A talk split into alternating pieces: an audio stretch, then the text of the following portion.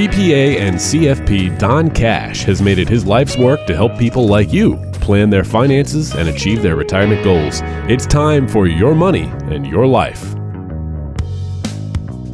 Welcome into another edition of Your Money and Your Life. Thanks for checking out our podcast here with Don Cash, CPA and CFP certified financial planner at Donald W. Cash and Associates, serving you here in the uh, the Garden State area from his office in Red Bank. Make sure you check him out online at donaldcash.com.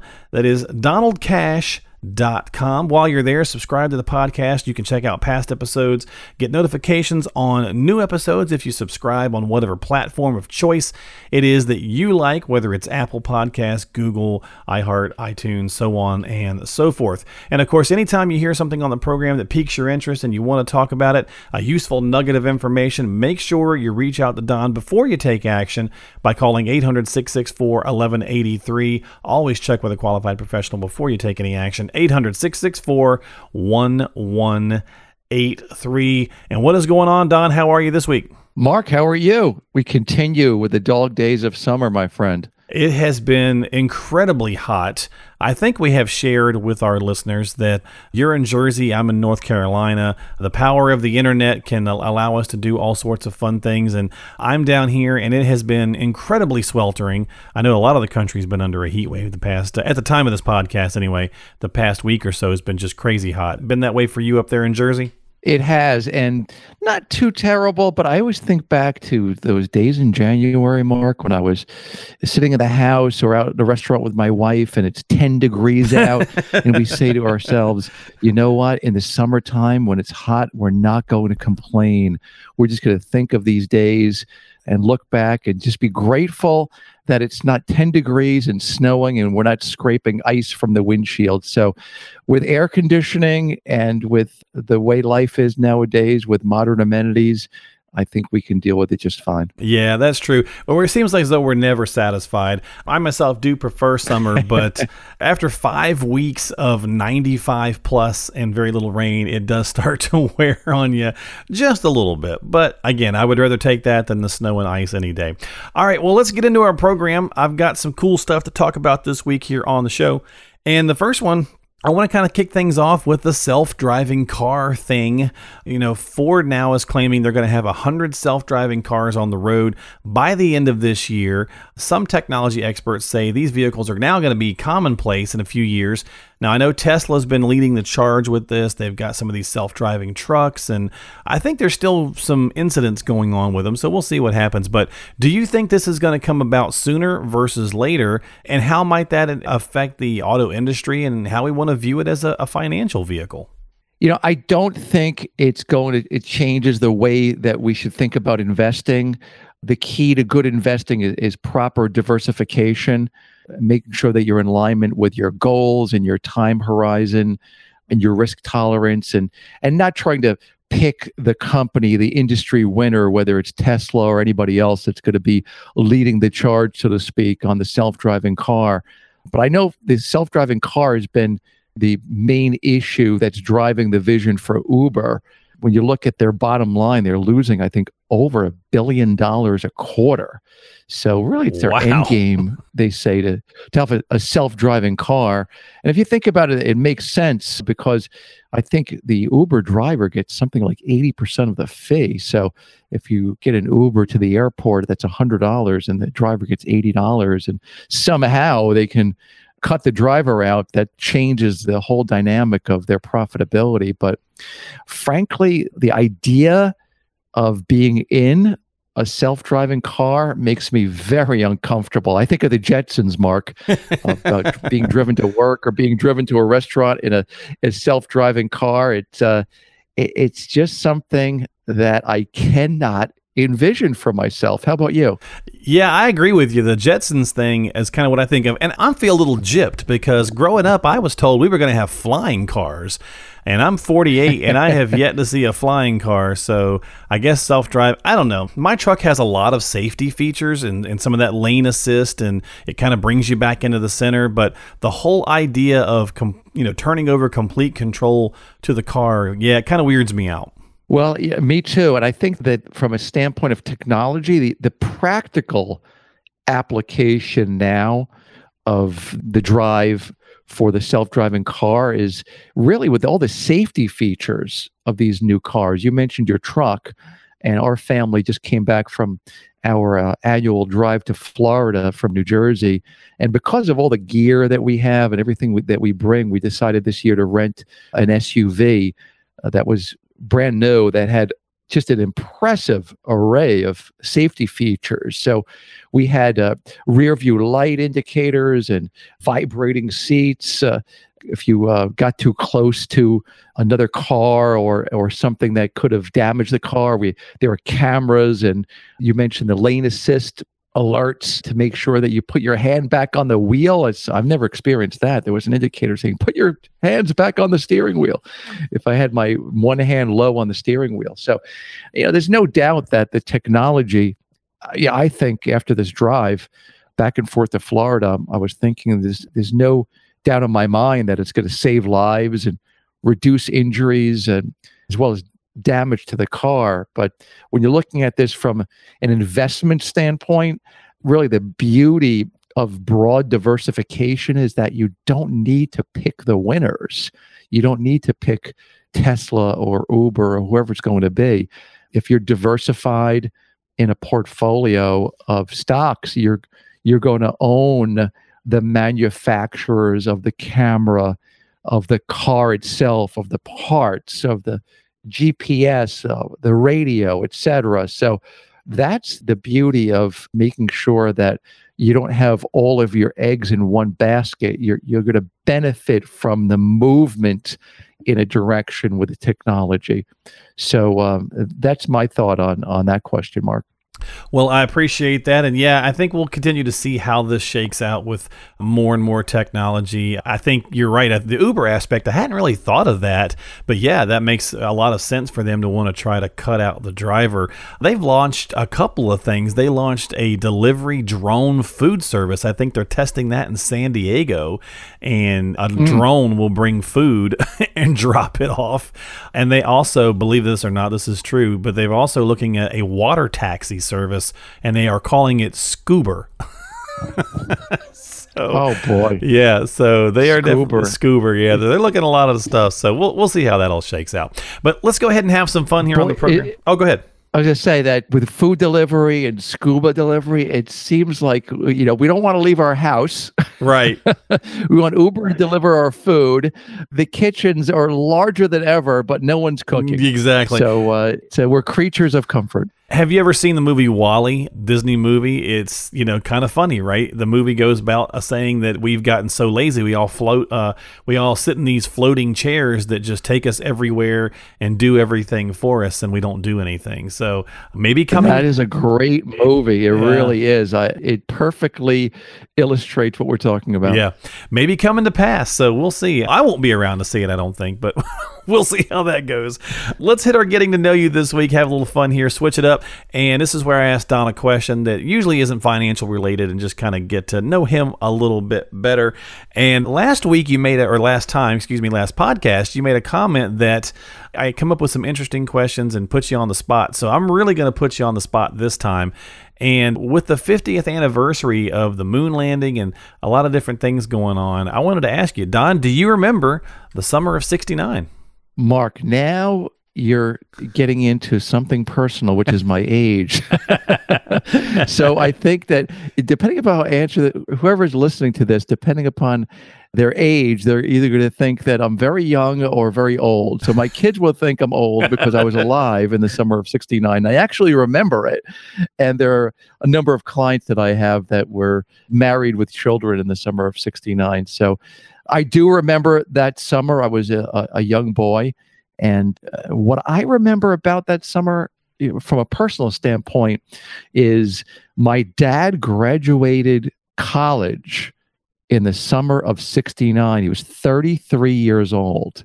And he went to night school for about 13 years after he got out of the army and ended up with three young kids, had to go to work, but he stuck it out, pushed through, went to night school, became an engineer, graduated from uh, a school here in New Jersey called back then it was called Newark College of Engineering. Now it's New Jersey Institute of Technology.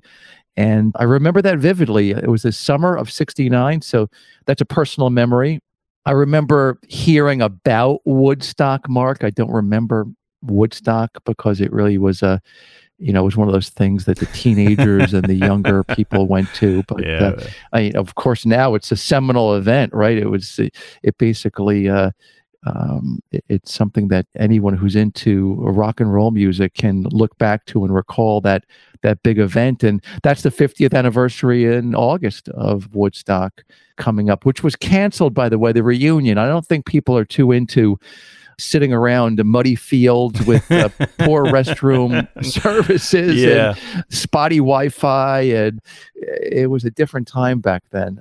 But you know what I think about with the summer of '69 personally, besides my dad and Woodstock, is is the Miracle Mets. Mark, as you probably remember from our, one of our last conversations, I'm a suffering Mets fan. Mm-hmm, yep. And that was a good summer to be a New Yorker and a great summer to be a Mets fan.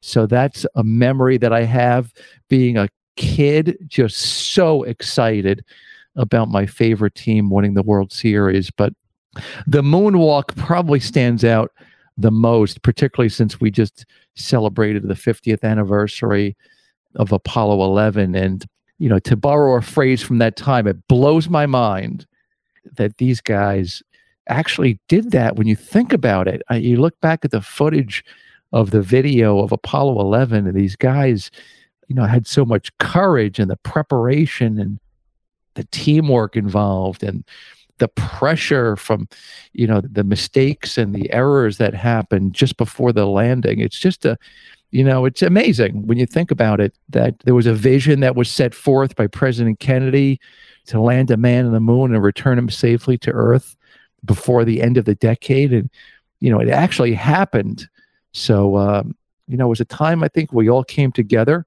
as americans and when uh, we my wife and I recently were watching some footage on YouTube of old, you know, Walter Cronkite newsreels of the moon landing. Have you ever gone on YouTube to see like old footage? It's pretty cool. Oh yeah, yeah. You can go down the rabbit hole. Actually, that's one of the things I've been doing lately. Is uh, that's what I call it is the rabbit hole. I'll sit there and uh, instead of watching like a TV program, I'll get on YouTube and just start going through random things to look at and watch some different stuff. And so yeah, it's pretty interesting. And here's a little fun fact for you, Don, about the Apollo 11.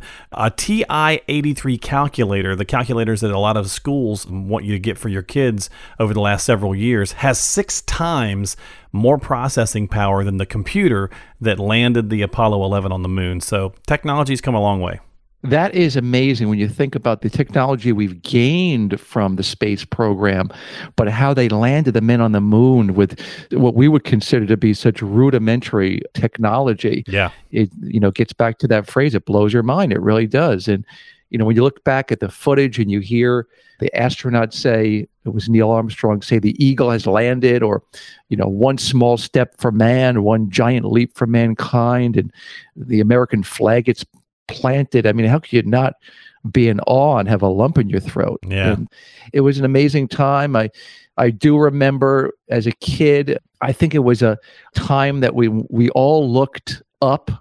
We looked up into the sky, into the stars going to the moon that we we dreamed as kids of being astronauts and space rangers so to speak. And and you know now it seems like instead of looking up uh, that everyone's looking down right? You go to a restaurant or you go to uh, a sporting event everyone's looking down on their on their smartphones. So you know when i think back on that i i think i, I liked it better when we looked up we were in awe and uh, and we looked at each other, Mark, instead of looking down at our smartphones. Well, I will give you a hallelujah to that. That's for sure. I agree with that 100%.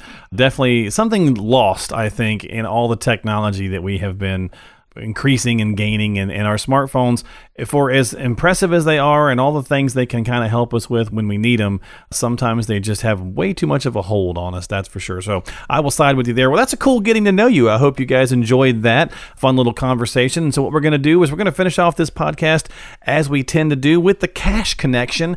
And that is where we get an email in from the, uh, onto the program here and we kind of read some of these depending on where they are and when we get them and all that good kind of stuff.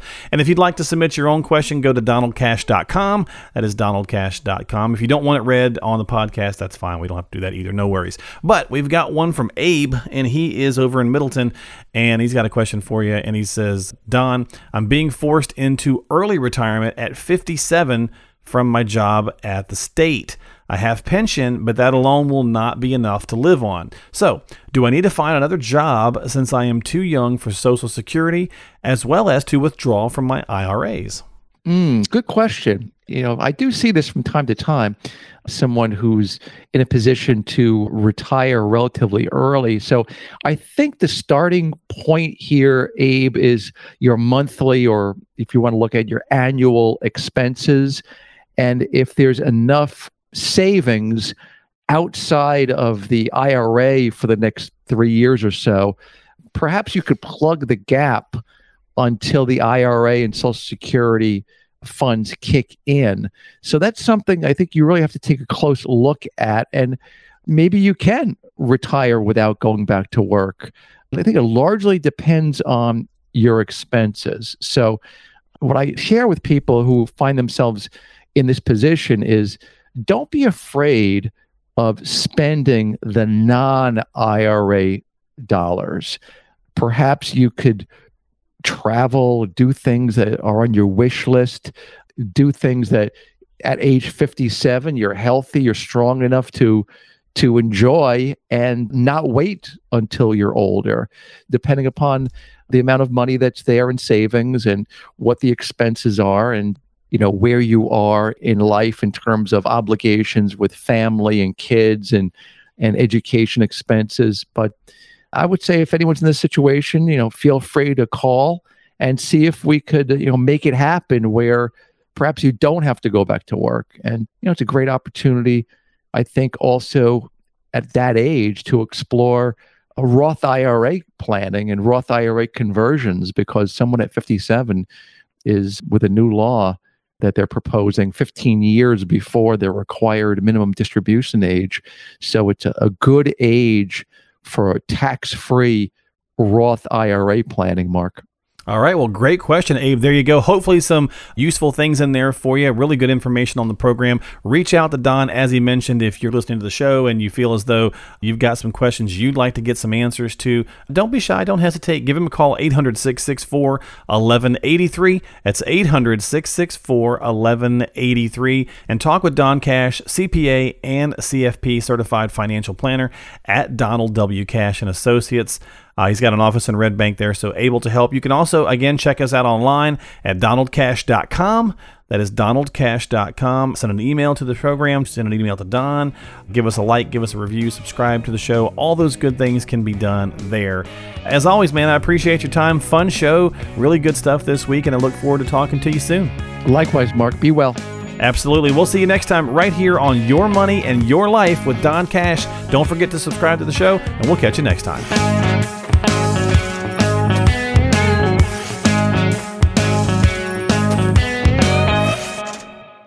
Investment advisory services offered through Donald W. Cash and Associates, LLC, a registered investment advisor in the state of New Jersey.